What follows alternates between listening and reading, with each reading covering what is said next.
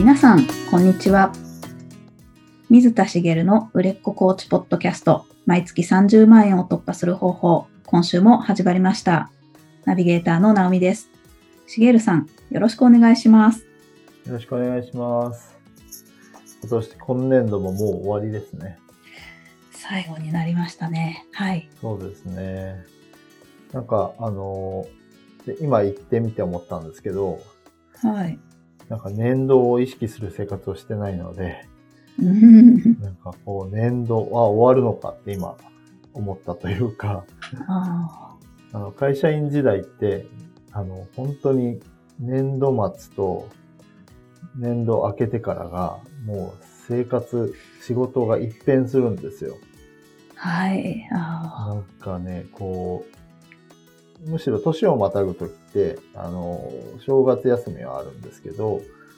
別に変わらないんですけど、やっぱ仕事の区切りが年度で動いてたので、特にその工事に関わる仕事をしてたので、年度予算で動くんですよ。そうですよね。はい。そうすると何が起こるかっていうと、工事のその竣工っていうんですけど、要は、終わりが、別に全部が3月である必要はないんですけど、3月の方がどうしても増えるんですね。うん、お役所仕事で3月工事がたくさんあるみたいな話がありますけど、はい、それとは別で、どうしても3月にその手続き的な処理がいっぱいあったりするんです。ほう。竣工処理っていうんですけど、すごい大変で、意外といろいろその工事が終わるときに検査を受けたりとかするし、書類を揃えて提出したりとか、お金の処理もあるんですよね。だからその辺の手続きって結構大変なんですけど、それが同時にいくつも起こったりとか、前の私が勤めてた会社で言うと、例えばですけど補助金をもらってたりする事業があったりして、補助金、要は地方自治体とか国から補助金をもらうということですよね。そうなると、その補助金をもらった、そのくれたところの検査を受けたりするんです。自治体の方が現場に来られて、現場を見て、書類もチェックされて、お金もチェックされてとかっていうのがあって、その準備をしたりとかっていうのもあるんですよね。で、それって年度で終わっちゃうので、年度を超えて、4月に入ると、それがパタッと、残務処理が多少あることあるんですけど、パタッとなくなるわけです。はい。だから本当に仕事が切り替わるんですよ。なるほど。本当にね、気持ちも変わりますよね。とりあえず年度を超えることを頑張ってる状態。これぐらいの時期って。配信30日ですから、30日になるともうほぼほぼ終わってなきゃいけないですけどね。もうひどい時なんかもう徹夜で会社に泊まり込んでやったりっていうか、しょっちゅうでしたから。今だとちょっと考えにくいかもしれないですけどね、世の中的に。で、昔はでも当たり前だったんですよね。もうね、そんな感じだったんですけど、なんかそこから解放されてって言うと変ですけど、なんか年度を意識しない生活になって、やっぱり起業するっていいなと思いましたね。なるほど。自分のペースで仕事できるっていうのも、もちろんその収入とかがあるので、の問題はあるので、そういった意味では会社員とよりもね、こう追い詰められることもありますけど、でもこう、やっぱ自分が好きなことを自分のペースでできるっていいですね。思い出としてはね、残ってますけどね、忙しかった年度末みたいな、いろんな事件も起こったりして大変だったなと思って懐かしく感じますけど、あれをもう一回やれって言われたらもう絶対嫌だと思っちゃいますから。ね。いいですね。そんなことをこう懐かしく思い出せる年度末を迎えられてる今っていいなと思って、はい、いい気持ちで年度を終えられそうです。素晴らしい。4月も穏やかに始まりますね。そうですね。はい。はい、で本題に入りたいと思うんですけど、今の話に絡めて言うとですね。おお、はい。年度末って、やらなきゃいけないから、もう追い込まれて、必要に迫られて、その仕事ができたんですけど、はい。4月に入って、そのペースで仕事ができるかっていうと、できなくなっちゃうんですよ。いや、そうですよね。まあ、労働時間的な問題は別にして、その時間、与えられた時間での集中力とか、うん、決断の速さとか、決めなきゃいけないから今決めて動くみたいなのを決めなくていい状況になると、うん、いろいろ迷って先送りしちゃったりするんですね。ああ、はい。A にするか B にするかって言われて、あと3日で決めなきゃいけないって言われたら、すぐ決められたりするんですけど、うん、A か B かって迫られるけど、結論はいつまで出さなきゃいけないって決まってないってなると、迷うから先送りってなったりするんですよね。うん、そうですね。で、何を伝えたいかっていうと、コーチングでこう人がコーチングを受けたい、継続セッションを受けたいってなる時に必要なのって、その必要に迫られることで申し込んでもらえるっていうのが大きいんです。おー、それ作れるっていうことですか？作れるっていうと？そのシチュエーションを作れるってことですか？そうですね。作れるというか、そういう必要に迫られれば買いたくなるじゃないですか。申し込みたくなるじゃないですか。はい、うんうん、だけど、逆に言うと、コーチングがすごく魅力的に見えたと。うん、魅力的だな、このコーチング魅力的、受けたいなと思って、受けてくれる場合もあるんですけど、受けたいなでもな今受けるべきかなみたいな。要はですね、魅力だけ、プラスの面だけで受けてもらうっていう行動をするよりも、こう必要に迫られた方が人は動きやすいってことなんですね。うん、よく、私も教わったことで実感してるのは、人は痛みと快楽によって、痛みを避けるか、うん、快楽を求めるかで行動していくんですけど、ものなんですよね。うん、まあ、行動原理は基本的にその2つしかないっていうことなんですけど、うん、その2つでも痛みの方が圧倒的に行動しやすいんです。ほう、痛みの方が行動しやすい。はい。つまり、その痛みがあるってことなんです。その必要に迫られるってことは。はい、そう。痛みがあるから、それを避けるために、行動しようとするってことですね。うんうん。で、まあ、痛みっていうことで、直接的に痛みがある場合の話をすると、はい。怪我をするとするじゃないですか。はい。かすり傷を負った時って、病院行くかどうかって、治そうとするかどうかって、どうします？かすり傷、まあ、とりあえず、絆創膏を貼るとか、消毒するとか、うんうん、まずなんかしますね。うん、はい。まあ、それすればいい方ですよね。うん。なんかしないこともあるんじゃないかと思って。うん、まあ。かすり傷ぐらいですから。要は必要性をあまり感じないですよ。そのうち治るだろうと思ってるから。確かに。はい。じゃあ、大怪我したらどうしますかってことなんですよね。1時間後に大事なクライアントさんとの打ち合わせがあって、うん、もう絶対行かなきゃいけない。うんうん、絶対行かなきゃいけないけど、起き上がれないほどの大怪我をしました。どうしますかっていう時に、怪我を負ってでも行くっていうほど重要なこともあるかもしれないですけど、大抵の場合は、大怪我したら、まず病院行きますよね。優先順位が変わるんです。はい。当たり前の話をしてますけど、これが必要に迫られるってことなんですよね。うん、とっても大事な用があったのに、それ以上に必要に迫られたら行動を変えるってことなんですよ、人は。はい。っていうことなんですよね。だから、その必要だっていうふうに認識してもらうことが、その継続セッションに申し込んでもらうっていう上で大切だっていうことなんですよね。なるほど。必要に迫られるようになることが。はい。はい。はい。うん。つまり、いや、このコーチング受けるとね、こんな魅力的なことが待ってるよ、みたいな。夢も叶えられちゃうし、みたいな。っていう風に言うと、まあ確かにね、それができるのは魅力的だよねって思うじゃないですか。こうやってこう、要はプラスの方ですよね。快楽の方をクローズアップした言い方。これをこう逆に必要に迫られる言い方にするとどうなるかわかります？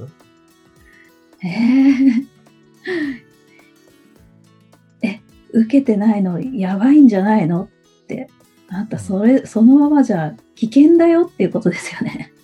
まあ表現はいろいろあるけど、まあそういうことですよね。で、夢に関して同じことを言うとしたらどうですか？コーチング受けたら夢叶っちゃいますよ。いいですよね。魅力的ですよね。っていうのを必要に迫られる言い方にするってどういうことだと思います？難しいですね。夢を叶えない人生になるけどいいのってことですかね。まあそういうことなんですよね。このままで本当に夢叶います？叶うと思います？今受けないと一生叶わないかもしれませんよって言われた方がやばい、そうかもって思うかもしれないじゃないですか。はい、本当ですね。あんまり煽ったり押し売りしたりってことをしたくないんですけど、表現の問題ですよね。で、それをなんていうのかな、別に詐欺でも何でもないので、なんていうか丸め込むことをしてほしいんじゃなくて、割とのんきに構えてることが多かったり、夢だから叶えたいけど叶えられなくても仕方ないって思ってる人も多かったり、できることなら叶えたいけどなって思ってるけどぐらいの人もいたりするんですよ、多くの場合。そういう場合に叶えられなかった人生想像してみてくださいよみたいな。どうですかっていうと、じゃあ叶えた人生はって言うと、叶えた人生を選びたくなるわけですよね。叶えられない人生って叶えられないかもなーって漠然と思ってたけど、なんかこれを一生抱えるのかと思うと、ちょっと嫌だったりするわけですよね。なるほど。やっぱり今そう思えたってことは今受けるべき時なんじゃないかみたいな風に思ってもらうし、コーチ自身もそれを感じてほしいんですよ。それを感じたら伝えてほしいっていうか、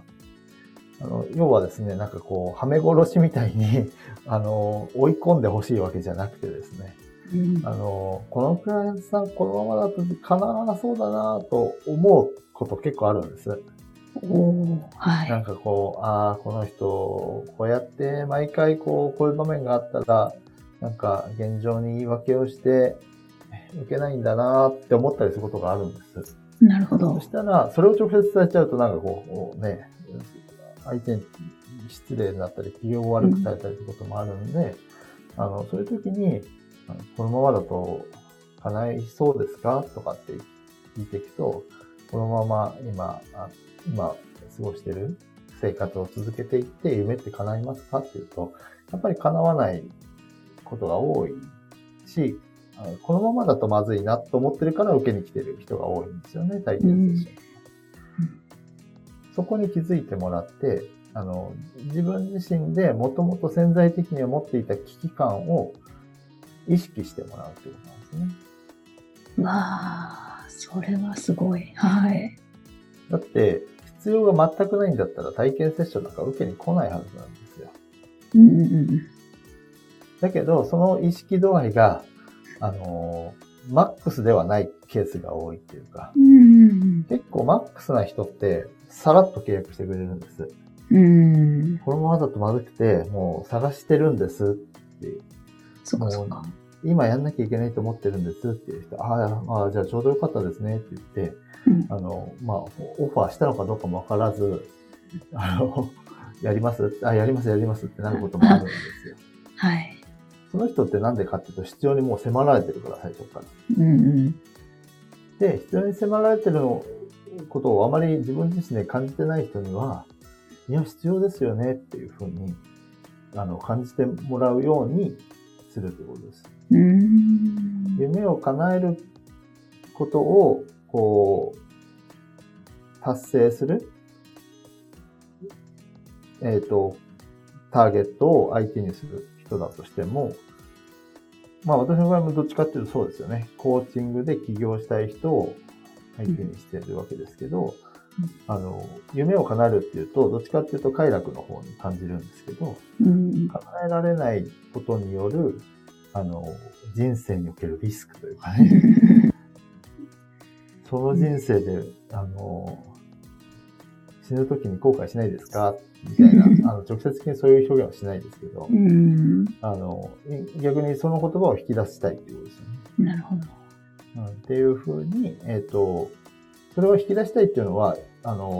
誘導するんじゃなくて本人がそう思うかどうかってことですよね。で逆に必要に迫られないんだったら、その方は今あなたのコーチングを受けるっていうことではないということなので、それを確認する作業でもあるってことなんです。よく私は体験セッションは自分コーチ側が確認する場でもありますよってお話をするんですけど、聞いていくわけですよね。このまま叶えられない人生だったらどうですかって、叶えられないならなれないでそれなりに満足できる人生だと思いますって言われたら、あ、そうなんですね、じゃあ、ありがとうございましたってなってもいいわけなんですよ。そういう終わり方はしないにしても、その方は必要に迫られてないんだなっていうことが確認できたっていうことなので、でも大抵の方は体験セッションに来られてるってことは、やっぱり今と変わってほしい、変わりたいって思ってるっていうことが、強いので、そこをちゃんと訴求してあげるっていうことが大事だよっていうことなんですよね。なるほど。で、今って体験セッションの場の話をしたじゃないですか。それだけじゃなくてその時にやればいいってことじゃなくて、そこに来るまでの動線においてもそこをちゃんと伝えていくことが大事なんですね。例えば、キャッチコピーとか、コピーライティングですね、いわゆる。の中でも、快楽の方に響く人もいるけど、痛みの方に触れて、申し込まなきゃと思う人もいるわけですよね。例えばメルマガに登録してもらうフォームがあったとして、そこに書かれている文章に今のままの人生を変えるような、変えられるんだって思ってもらう書き方を、今のままの人生で終わりたくない人に向けたような表現にしてるとか、両方入れてあげるってことが大事なんですけどね。夢を見させてあげるのと、現実から自分を変えたいと思ってもらうっていう両方を文章の中に入れてあげるといいんですけど、両方ちゃんと入れてくださいねっていうことだったりとか、その後もね、例えばメルマガの配信で伝えていくこととか、ステップメールで伝えていくことだったり、ブログで発信することもそうですよね。そういった中にちゃんと必要に迫られるような意識を持てるようにしていく。変な話、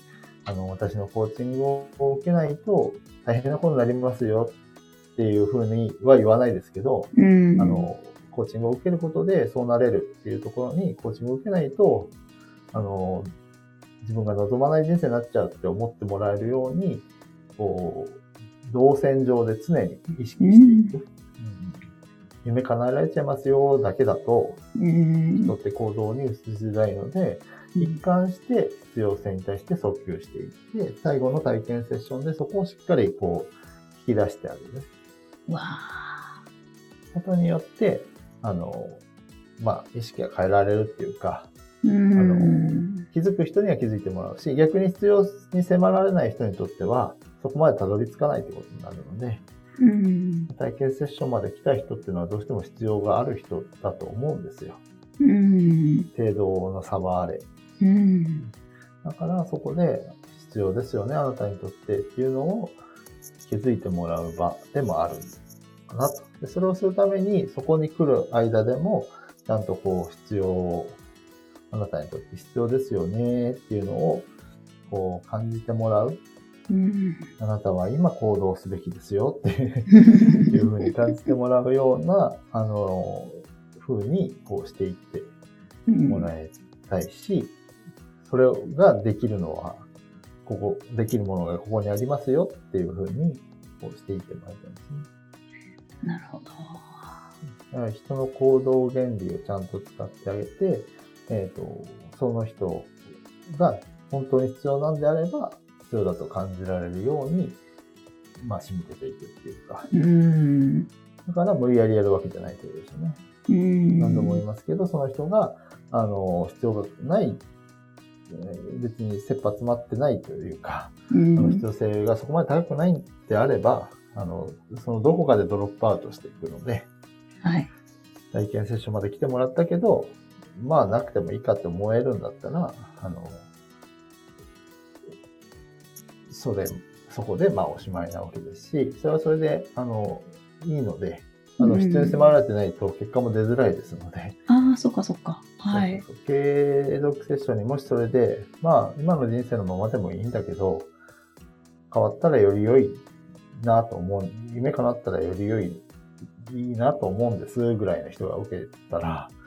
あんまり正解がないですよね。なるほど、そっかそっか。その後のためにも必要というか、いいことですね。あ、だからもっと必要だと思う人に来てもらった方が、うん、あなたにとってもその一人が入れ替わったもう一人のためにもいいですよね。あ、そうですね。もちろん夢叶ったらいいとは思ってるので、必要性が高くない人もクライアントさんになってもいいんですけど、うんうん、そう、やっぱりそこは必要に迫られてる人の方がお互いにとって、ね、いいじゃないですか。はい。必要に迫られてる人にその必要な部分を提供できるのが自分だとしたら、ね、うん、それほどいいことはないと思うので、はい。うん、ぜひアプローチをね、ちょっとそういうアプローチをしたことない人はしてみて、そこを意識して。うん、必要性に訴求するっていうところを取り入れてもらえればなと思います。なるほど。もう未来の候補のクライアントさんがアプローチをしてきてくださるっていうところから、もしかすると痛みに引っかかって、かなりこうなんですかね、反応が良くなるかもしれないですね。そもそも。そうですね。うん、そういうこともあるかなと思います。ああ、それはぜひすぐできそうって言ったらなんですけど、ちょっと加えたりとか、まあね、私もコピーライティング得意なわけじゃないので、はい、試行錯誤の繰り返しだと思う、はい、どういう表現が一番、ね、響くかっていうのは、それこそトライアンドエラーなので、うん、で逆に体験セッションでそういうアプローチをしてみたときに響いた、契約していただいて申し込んでいただいた方に響いた言葉がキャッチコピーだったりコピーライティングでいい言葉になる可能性はあるそうですよね。そういった一貫性を持たせることで動線がより良い方になっていくということがあるので、体験セッションの時だけ必要性に迫るっていうことじゃなくて、でそれも活かして、コピーライティングで反映するとか、コピーライティングで反応が良かった表現を取り入れて体験セッションでも使ってみるとか、そういう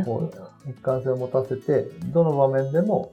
要は芯を通すってことですよね、うん、芯を通してあげると